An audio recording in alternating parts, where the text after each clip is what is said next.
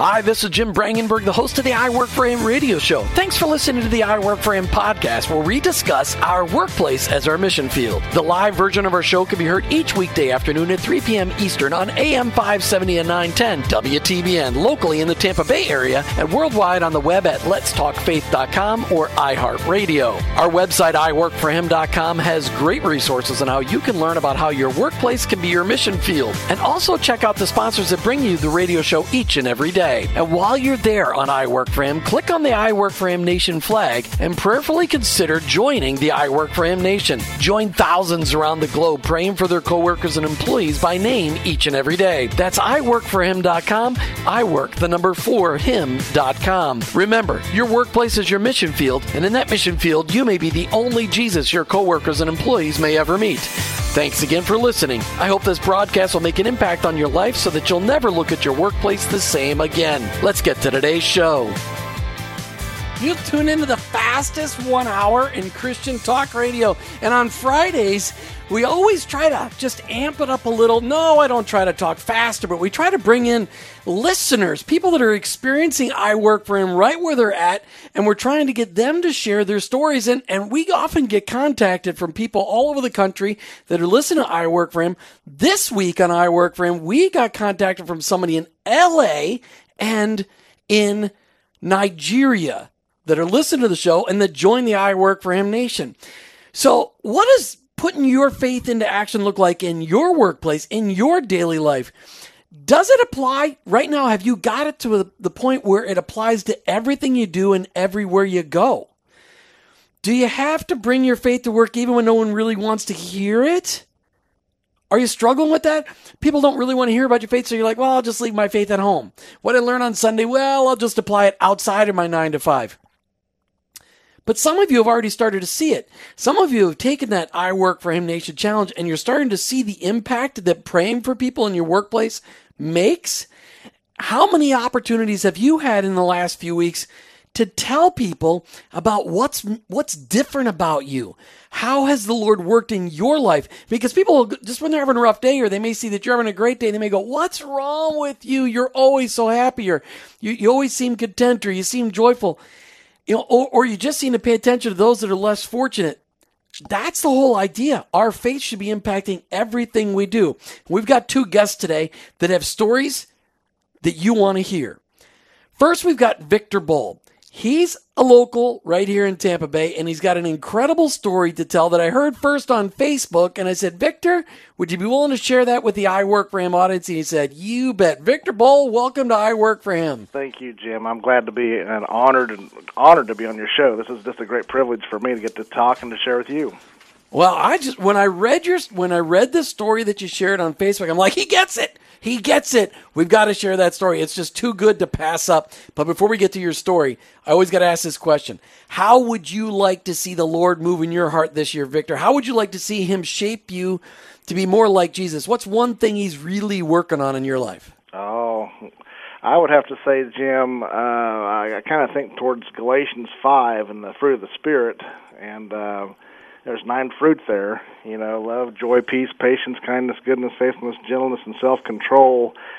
And it seems like the Lord, uh, He's given me four girls, four teenage daughters, and so I'm always needing, I'm always needing patience, brother. So, uh, so they they know how to push my buttons, but I'm I'm uh, a patient man. God's just uh, teaching me that, and just need more patience in my life. But uh, He's just raising me up to uh, be more godly in that area and to uh, exercise those was uh, the fruit of the spirit in my life. So. All right, so there's a lot of parents out there listening today that have teenage daughters as well, and they're like, "I just feel like I'm alone. I feel like I'm a nation of one," but they're not. You yeah. guys are all so. What's one thing you and your bride have done as you are dealing with teenage daughters? What's one thing that's kept you grounded? And you got 30 seconds before we got to go to a break. Sure. Uh, well, we we uh, pray for our daughters constantly. I say prayer prayer is huge, and uh, just having a good talking relationship, open communication line with our daughters is is big, and letting them have the freedom to talk. And my wife is probably one of the key key people in, in making that happen. She just has a unique relationship with the girls. They love her. They love me.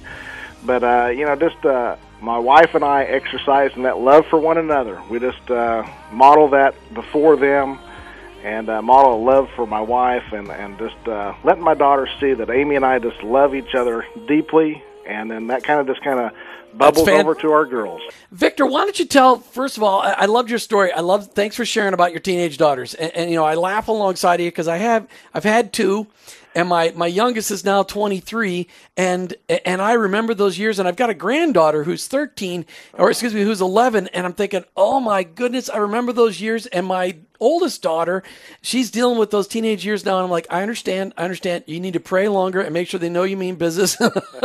exactly. Because they the drama and it's not just the drama that they have individually it's the drama that their friends put into their lives. Because teenage girl drama man it can flood a country. You've it's just been there. It looks like you're on the same chapter as me right now. you know this is I, I joke about this all the time but mean girls wasn't a, a disney movie. It was a documentary uh-huh. Did you ever see mean girls. I have not seen that. Oh, no. come on. You don't even know what I'm talking about. So you just kind of agree with me, uh huh. Okay. Tonight, you and Amy, after the girls go to sleep, well, okay, before they go to sleep, rent Mean Girls. Go find it somewhere. You got to watch this movie and you will laugh your socks off. I'll do it. Okay, you got to do it. Okay, listen, I saw your story on Facebook and, and I loved it.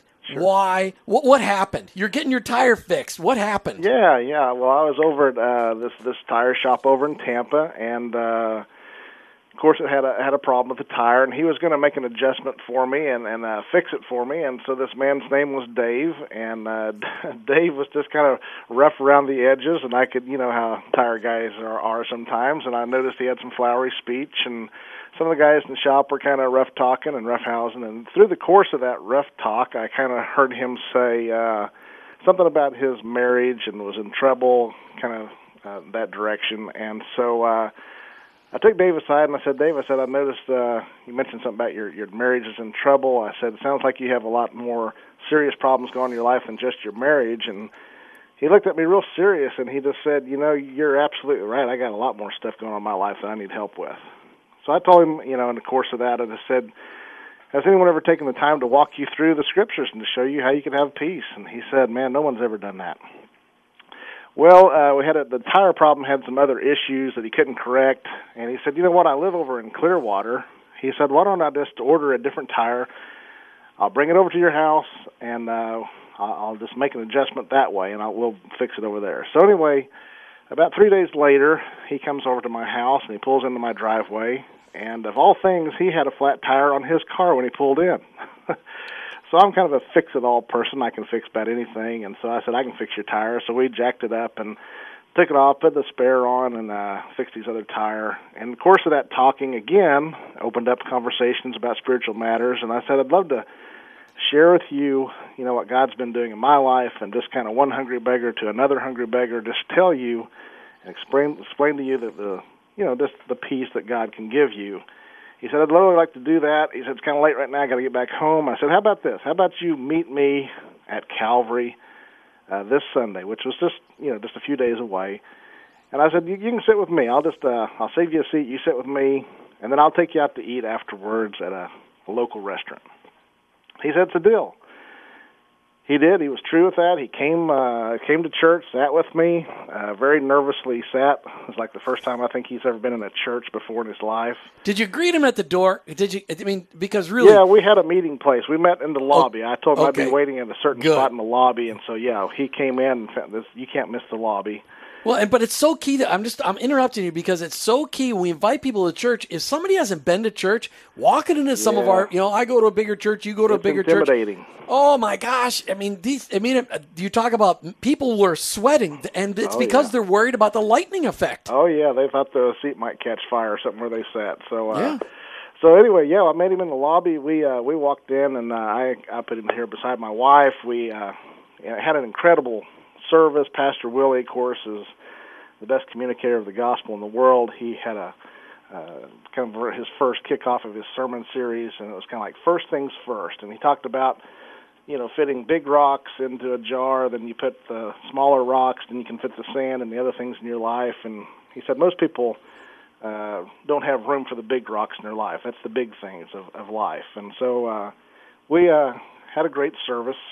I took him out to eat afterwards. Went to uh, Mellow Mushroom restaurant and uh, sat down there, very quiet table, and uh, I looked at him, and that was kind of a I'd, I'd say it's kind of like a leap board, a jumping board, diving board that he he kind of dove off of what Pastor Willie had talked about in that sermon. And I just asked him. I said, "Let's back up to our first initial counter, Dave." I said, "Has anyone ever taken the time to share how you can have peace with God?" And he said, "No one has ever done that. No one's ever done that." And I said, "Well, would you mind if I just kind of opened up the scriptures and walked you through how you could have a peace with the Lord?" And he said, "Please do that. Please do that." So I slid my chair around and I opened up the scriptures. I just led him scripture by scripture, just starting off with our need and that we're, you know, we're all sinners. We all fall short. And then I had him read, you know, Romans three twenty three, and I asked him, "What does that verse say to you?" And verse by verse, you know, I just ask him, "What does each verse that I led him through say to him?" And then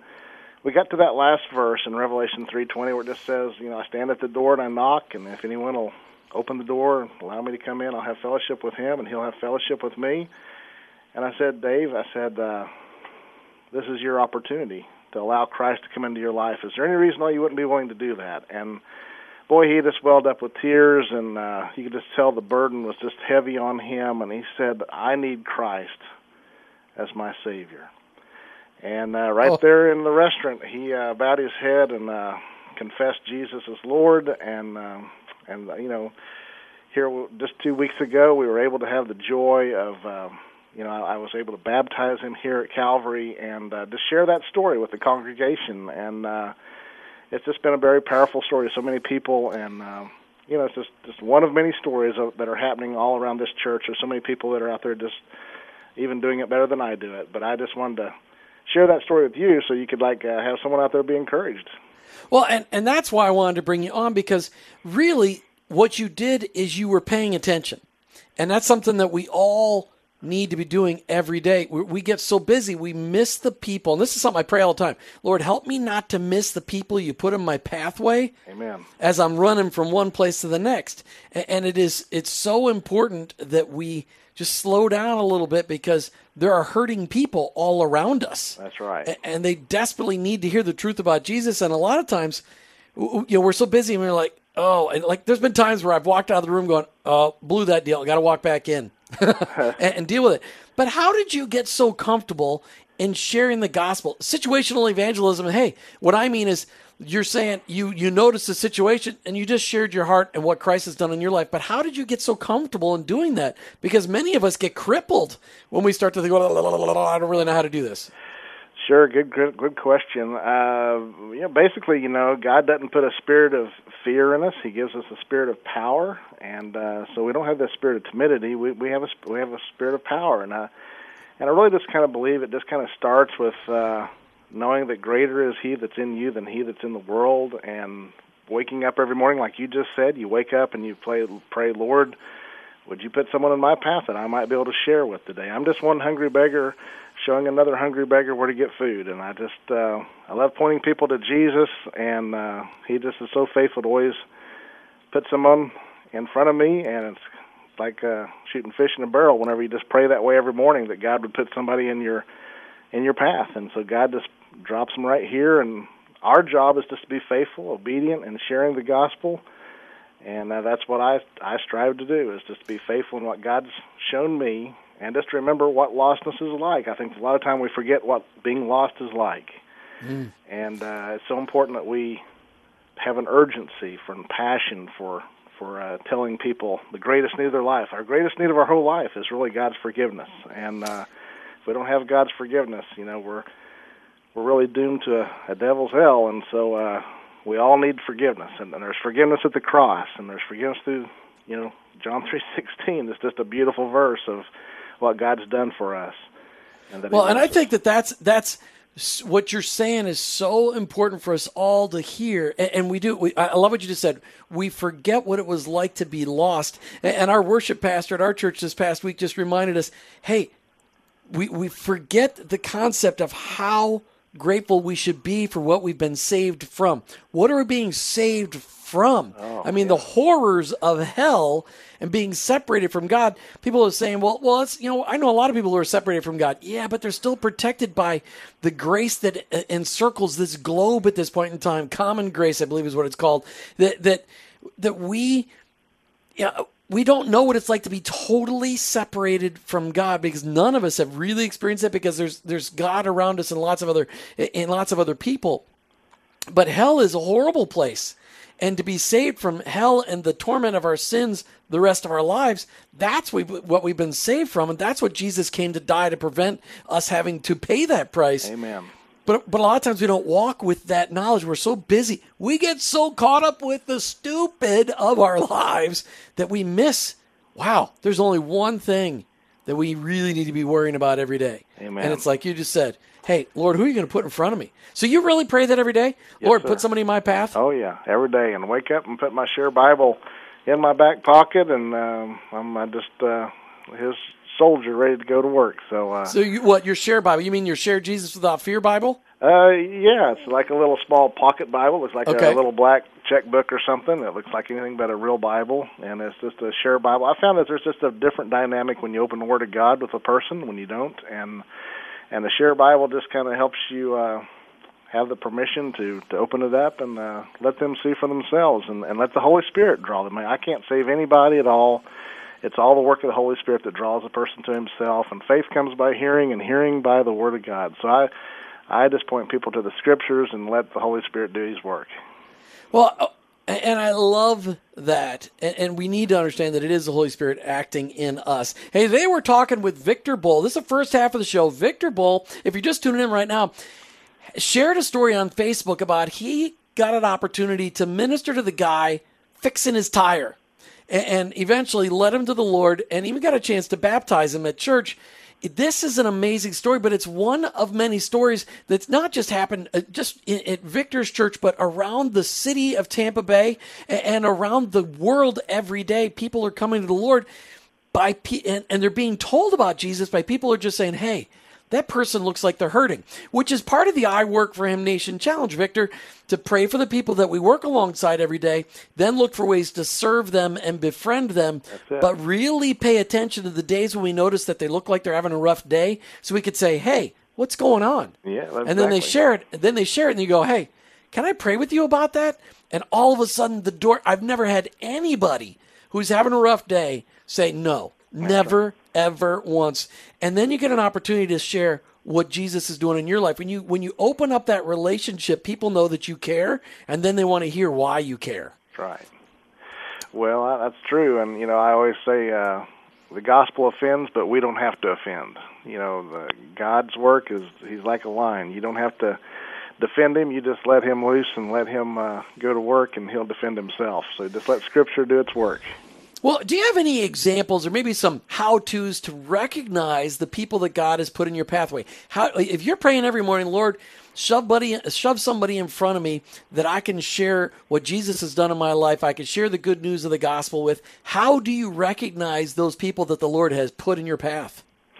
Well, I mean, a lot of times you're.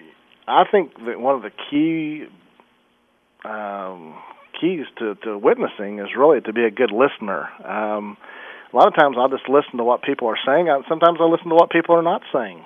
Um, because sometimes you can ask questions, you can drop questions. It's kind of like a funnel. Um, you know, if you ask a, a question, it's like a funnel. It draws the conversation to a certain point. point, and uh, you're talking to somebody maybe about biking one time, and and you know going bicycling, and they ask. Uh, you know some, some things about where they went biking, and you could say, you know, well, where's a good place to go biking, and that might lead to bigger conversations, and and then you're talking to some neighbor one day, and uh, maybe they're washing their their car, and and they start talking about maybe someone's sick in their home, and uh, you could just prayer is a good way to to bridge a relational bridge with a person. You could just say, "I'm praying for your son who's sick." If they mention they're someone's sick or someone's hurting or in the hospital, you can uh, always bridge a conversation with prayer.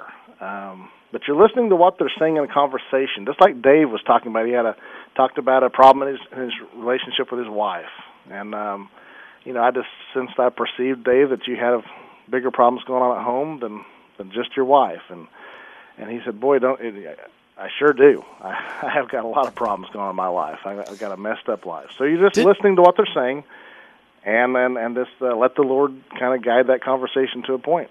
Did you ever get to meet Dave the tire changer's wife? Uh, I have not yet. No. Okay. Well, so there's still there's still room for The you and Amy in that relationship. That's right. The story continues.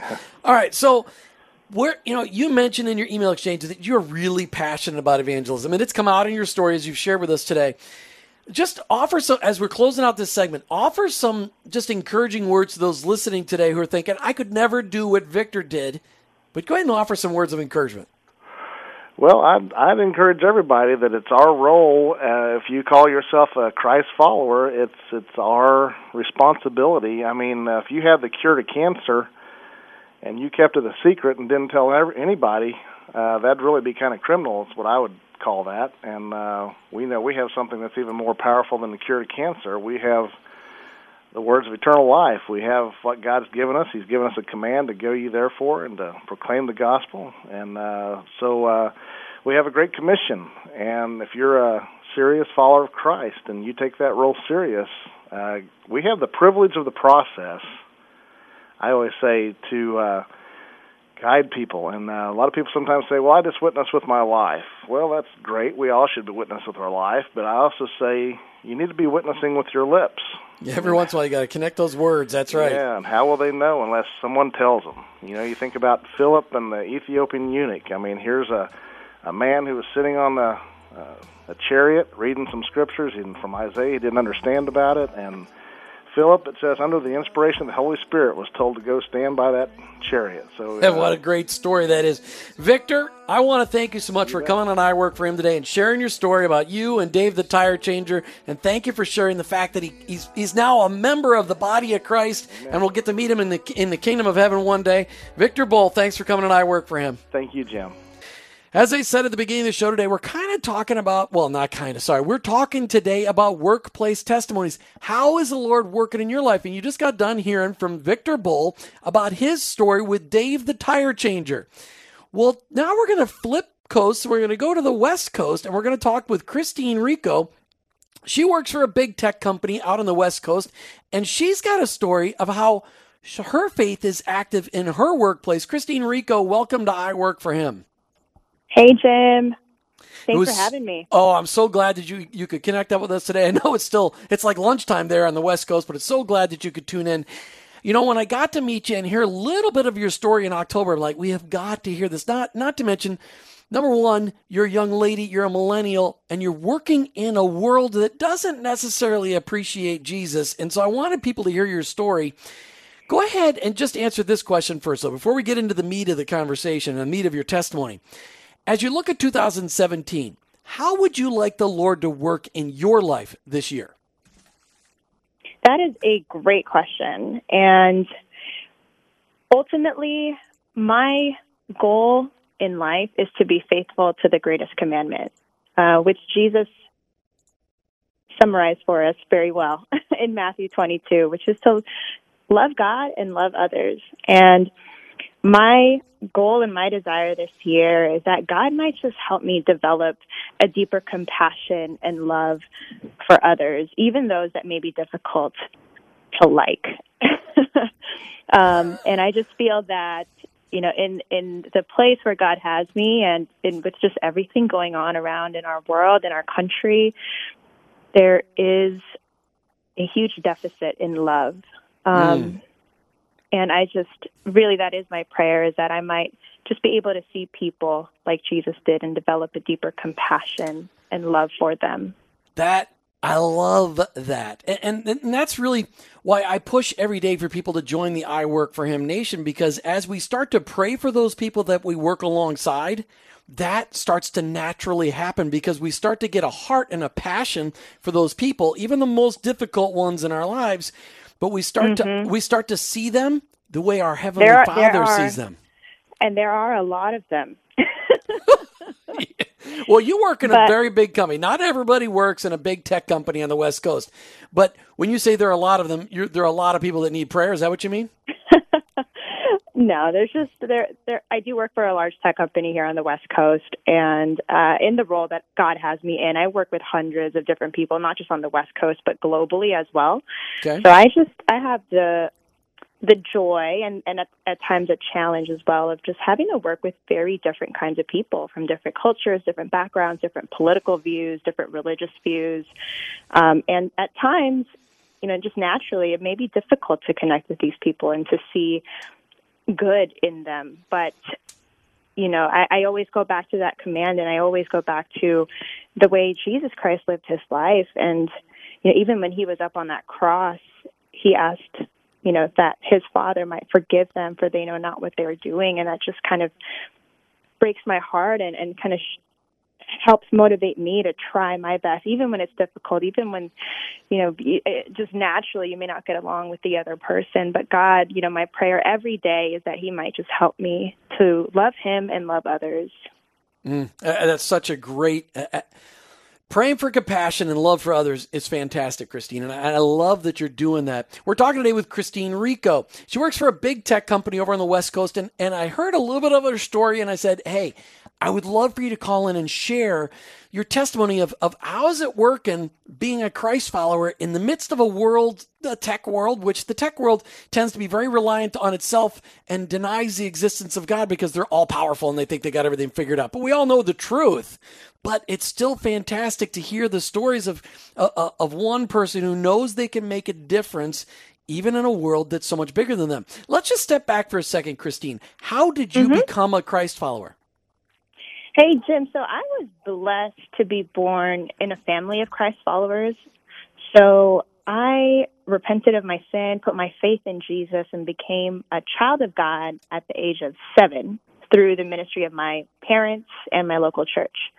But I will say that I did not fully understand what it means to be a disciple or a follower of Jesus Christ until probably the age of 21. Um, mm. and that's when the greatest commandments and the great commission became more real for me and not just head knowledge but actual transformative truth in my life so it it, it was quite a journey that's very, very cool. Now, you work for a large tech company, which we're not going to talk about their name today, but what exactly do you do on a day to day basis? You, you, mentioned you're talking with people from all over the world. What's your talent? What's your skill? What's your, what's your gift that you do on a day to day basis? So, God currently has me, uh, as you mentioned, in a large tech company here on the West Coast, and I manage global expansion initiatives from early diligence through implementation. So nobody listening understands a word of what you just said. so basically, I I help our business expand into new markets, mainly emerging markets, helping to identify what those opportunities are and ultimately executing on them. Um, so that technically, you know, what what I do and what I might get paid for, but really the the way that I like to think about my work is glorifying God by helping my company and the people around me thrive. Hmm. That's good. I like that. Now, Martha and I got to meet you in Texas at the Faith and Work Summit that we went to in late October. How did you make that connection between your faith and your work and knowing that, hey, those things should be completely intermingled? It should be part of the tapestry of my life. Who taught you that? That's a funny question. Um, it's it's been quite a journey. that there was no one person that taught me that. I, I will I will suggest that it, it it was kind of a multi year process, but ultimately, as I got to know Jesus more um, and got to know His Word better, the Great Commission really stuck out to me. You know that is you know, the last thing that Jesus said to his disciples before they ascended into heaven to go and make disciples. It wasn't an option. It wasn't just for a particular group of people, but the way that I understood it and the way that it hit my heart is that, hey, you know, that calling to go and make disciples of all nations is applicable for everyone, including myself. And I just started thinking, hey, that that thing, that command, is probably really important to Jesus if that's the last thing that he told his followers. So then I started just to ask a lot of questions. You know, how do I, how can I be faithful in making disciples while God has me working where I work? You know, then I started to ask myself, you know, what if what if work is my mission field? Um, there are hundreds of people that I work with, that I have an opportunity to work with, and many if not all those people, will likely not come to church with me or set foot in a church building. right. Um, or perhaps ever hear the gospel, but I do have a chance to work alongside them for many, many hours in a day. Um, so, what if these people are actually the mission field that God has called me to. Um, and at the same time, I believe that God has gifted me in certain areas where I can be successful in a business environment and I actually enjoy it. And I know it's kind of weird, but I actually like what I do. and I and I enjoy business and wait, I wait, have wait, a lot of stop, fun. But but stop there for a second cuz why is that weird? Yeah. Because you have a clear understanding that the Lord has has really gifted you with something and it's okay to be excited about what he's given you a passion for and for you to execute on that. I think it's great. It's a great understanding. Yeah, no, I think it, it, it is a huge blessing, but there's also in my context when I grew up, there was always sort of this conflicting notion between work and church because the idea was if you were too kind of consumed with work, you're not spending as much time doing kind of work in the church. You see what I mean? Yeah. And so part of me uh, for a long time almost felt a little guilty that I enjoyed work so much. Um, and perhaps there was a valid reason why that was. But, you know, in recent years, I've come to realize hey, you know, what if work and my calling to make disciples actually go together? And there's a reason why that I'm here that is beyond just, you know, making money from my company. So, how do you live? I mean, how do you live out your faith in the workplace? Are you are you allowed to openly share your faith? If somebody says, "Christeen, what's different about you?" You know, tell me what's going on. Are you able to answer their questions and share your faith? Absolutely, and I okay. do.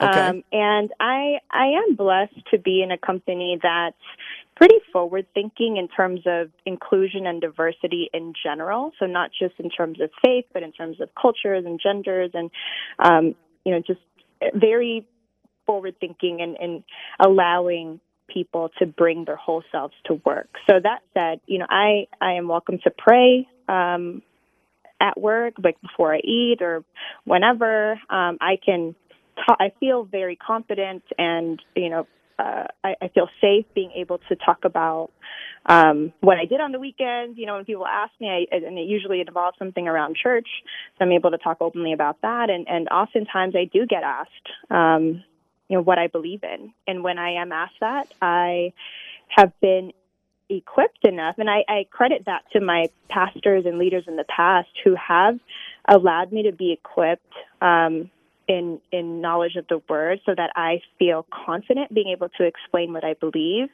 and being able to explain the gospel when I'm asked um, what I believe.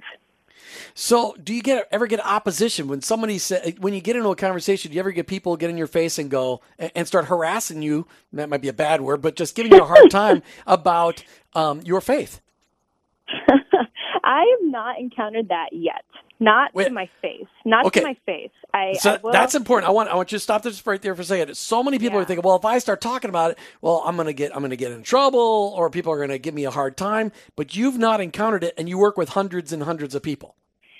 Yeah, and like I said, I think the my heart and my prayer is really that God might help me love others. Mm-hmm. Um, I know it sounds really cheesy, but that is what Jesus said is the first command and the second greatest command. So I'm, I'm just trying to be faithful in that, and I pray that every day. And I think I believe that the best manifestation of loving somebody else is to share the gospel with them, and I genuinely believe that. Um, and so, if God allows me that opportunity, I will take it. But the root and I guess the heart of the matter, though, goes back to love. And from my experience, you know, I, I you also sense when somebody might be closed off to it, and so you know, I won't I won't push it or shove it in their face. But oftentimes, if somebody is asking me about it, they're already curious, and often they're the ones asking me a bunch of questions. right. So, at this big tech company that you work for in on the west coast of the United States of America. Do they have any like employee groups that uh, hey, this is a if you're there's there's Bible study groups you can go to, or there's there's I know some of the employee resource groups. I know some of these big companies have these yeah. employee resource groups. Is there one at your company? Yeah, you know, there is actually. So that has been a great resource for me to be able to meet other believers here at the company. Um, and it's been very encouraging to, you know, to to just meet people that God has placed here and people who love God and just want to be faithful and being followers of Christ. It's very refreshing. But I hope that also serves as an encouragement to your listeners, Jim, that not everybody who works in a large tech company here on the West Coast is heartless. no, wait a minute. That I did not use those words when I said it. I just that's is that what you heard when I said that? That's not what oh, I said. Uh, maybe that's just what I heard. Not okay. heartless. I just know that a lot of tech a lot of tech people think that they know more than God.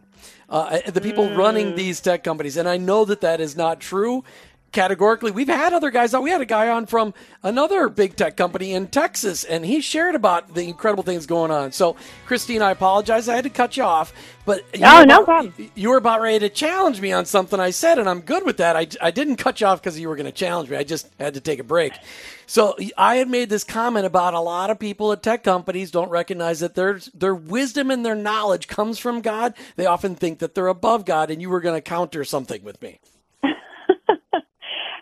I I don't necessarily disagree with that stereotype. Um, it, it, it, can it can be a challenge, but I will say there are uh, a lot of people that I've met here on the West Coast working at tech companies who are really trying to live their life for God. It's really challenging, though. It is really challenging. I will say that. Well, and I love that, and I don't mind the correction either because I shouldn't stereotype. But I didn't say all of them either. I just want that noted. I said a lot of them, and really, when I think of that, I think of the leaders of the major tech firms.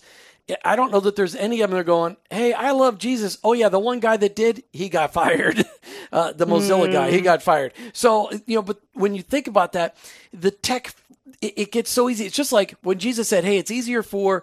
The the a camel to go through the eye of a needle than for the rich man to enter the kingdom of heaven. I think it's easier for a lot of other people to recognize the hand of God than people who are technically geniuses who think they've got it all figured out. Uh, hmm. because, now, I'm not a technical genius. You're a millennial, so those kinds of things just come natural to you. I had to learn about. I lived a life where we had a phone connected to the wall and didn't have computers. So I remember my sister's first calculator cost four hundred dollars, and all it did was add, subtract, multiply, and divide. I remember stuff like that. So just it's a it's a weird world. But as a millennial, you're you're in a workplace and you like you said you're just out there loving people which gives you an opportunity to be very different than a lot of other people. There's a lot of hate a lot of vitriol that's coming at us at every direction. How do you mm. see your work world? How do you see the world? Does it look good to you the future or does the future look bleak to you? I ultimately the i think the near future looks I think a lot of people will continue to be uncomfortable in the near future. But I see the future very positively personally. Um, just because, at least in my context, I am seeing God move in new ways that are exciting um, in the community that I am in. Um, and I think that the the church, the followers of Christ in the church, I think there's I think there is more desire to kind of break down barriers that may have existed in the past. And the people of God are really kind of understanding that we need to come together as the body of Christ. And there's power in that. There's hope in that, mm-hmm. I believe. Um, and ultimately, and ultimately, although you know there is a lot of pain and, and confusion and anger and frustration right now, and in, in the world around us, as followers of Christ, we know where our true citizen, citizenship lies, and we know ultimately who wins the war. Uh, so, with that, I am hopeful. I am optimistic, um, but that doesn't mean the journey is going to be easy. No, um, no. But with yeah, with the people of God coming together, though, as I'm seeing it in at least here, where where I where I sit right now, I I am very optimistic right now. All right, so in the minute we have left in our conversation, speak to the millennials and the parents of millennials that are listening today about some encouragement. Number one, on how they can relate to you as a millennial young lady, how they can encourage you in your faith. Yeah, I will say listen to one another. For folks who are millennials as well, we sometimes think that we have everything figured out. But I think uh, we need to remember to be humble and respect the experiences of others. And at the same time, those who wait, who are ahead in our in their journey, I encourage you to be open to new perspectives and to be willing to change your mind. Wow. Wow. Now you're asking for a lot for people to change their mind. I'm just kidding. Christeen Rico from a from a high-tech firm on the west coast of the United States of America. Thanks so much for sharing your heart today. Thanks so much for being part of of I Work for Him and sharing just the amazing things that God is doing despite us narrow-minded people on the other coast. I you know, and being a 50-year-old, sometimes I do get a little jaded and I appreciate you getting rid of some of those edges because the Lord is doing amazing things in your company and other companies like yours through amazing people like you. Thanks for sharing that story today, Christeen. Thanks, Jim. All right. As we come to the end of another I Work for Him radio program, I hope you heard Christeen's heart. One of the ways she's trying to tackle the, the, the battle in her workplace is by loving people, showing compassion for people, and she's praying for it on a daily basis. And that was the story of Victor earlier today, showing compassion and love to his tire changer. Ladies and gentlemen, each day we are encountering people who desperately need the love of Jesus. We've got the answer. Make sure we share it. You've been listening to I Work for Him with your host, Jim Brangenberg. I'm a Christ follower. My workplace, it's my mission field, but ultimately, I work for Him.